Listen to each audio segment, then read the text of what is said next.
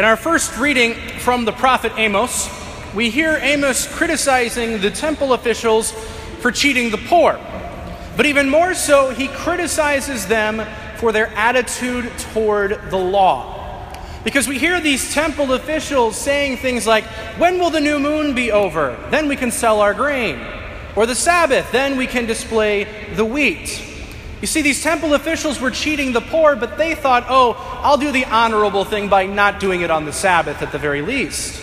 But Amos replies very sternly that there is nothing honorable about that. There's nothing honorable about following the letter of the law if you're going to go right back to cheating the poor and sinning. It reminds me of a little story of mine from high school. My friends and I were out and about on a Friday night in the springtime, and we were hungry. But it was a Friday night during Lent. And we didn't want fish, and we had already had cheese pizza. We wanted the holy grail of late night food runs, Taco Bell. So what did we do? We waited until 12 midnight, and at about 12:05 a.m., we had some Crunchwrap Supremes. They tasted great. And again, that's a little bit like that situation in the first reading. Yes, I didn't really break any rules per se, but I was only following those rules out of obligation. I was kind of following the letter of the law, as it were. And so these readings, I think, today present us with a very interesting question. And that is do we follow Christ with our whole selves or just out of obligation? Is going to Mass an obligation for us? Are we just checking off boxes whenever we might go to confession? Or even, are we only following some of the teachings of the church because we feel that we have to? And if that's the case for us, then that's like lining up at Taco Bell on a Friday night at midnight in Lent. Because, truth be told, obligation, when we live our faith in obligation, it means that we're holding something back for ourselves. And we're not being fully 100% generous with God. And I'm not holding myself immune from this. I'm guilty of this just as much as anybody else.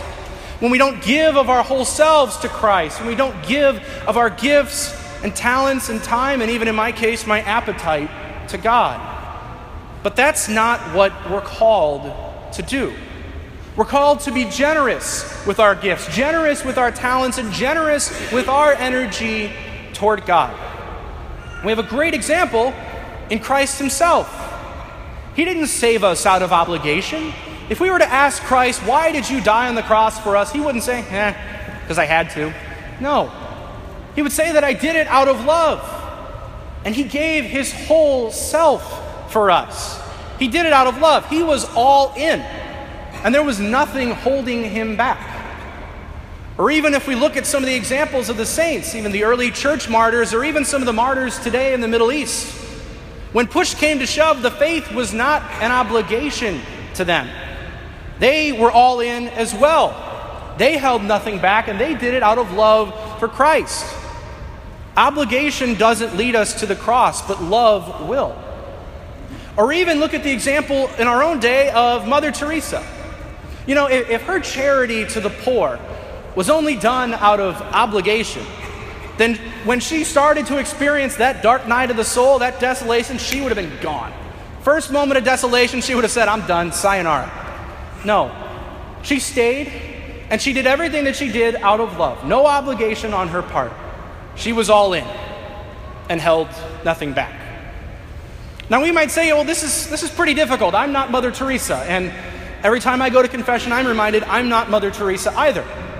But it is true that all of us, at the end of our lives, we'll be asked to prepare an account of our stewardship, as we heard in the gospel.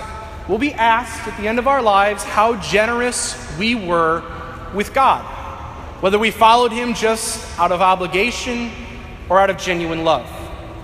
And this includes not just those usuals of time, talent, and treasure, and those things are important. We wouldn't be able to have a functioning parish without them. But the internal disposition of our hearts is just as important. Whether we did it out of love and faith or whether we did it out of obligation.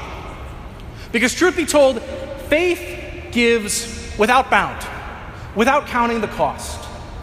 Obligation only gives with regret and reluctance. So, we're called to give of ourselves to God, and this requires the gift of generosity.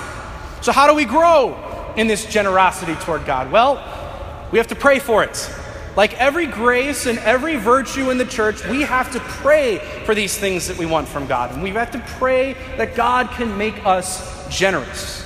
And a great prayer, maybe, that we could pray was written by the great Saint, Saint Ignatius of Loyola. He was the founder of the Society of Jesus. And he wrote a beautiful prayer. It's called a prayer for generosity. And maybe we could pray this prayer. There's a million different versions of it out online. Maybe go find this prayer and pray it once in a while. He says, Lord, Teach me to be generous. Teach me to serve you as you deserve, to give and not to count the cost, to fight and not to heed the wounds, to toil and not to seek for rest, to labor and not to ask for reward, save that of knowing I am doing your will. What a beautiful prayer that we could pray to ask God to help us to be generous, to get rid of obligation and reluctance in our hearts and replace it with pure love with pure gift. So we have to pray for it. We have to pray for this gift of generosity if we want to be like the saints, Mother Teresa, or the martyrs, or like Christ himself. And if we pray for it, we know that God will give us that grace. So let us pray to God today that He can show us where we're not fully giving of ourselves to Him, so that He can turn obligation into love and zeal. And pray that we can be people of generosity, holding nothing back so that we can truly give God everything.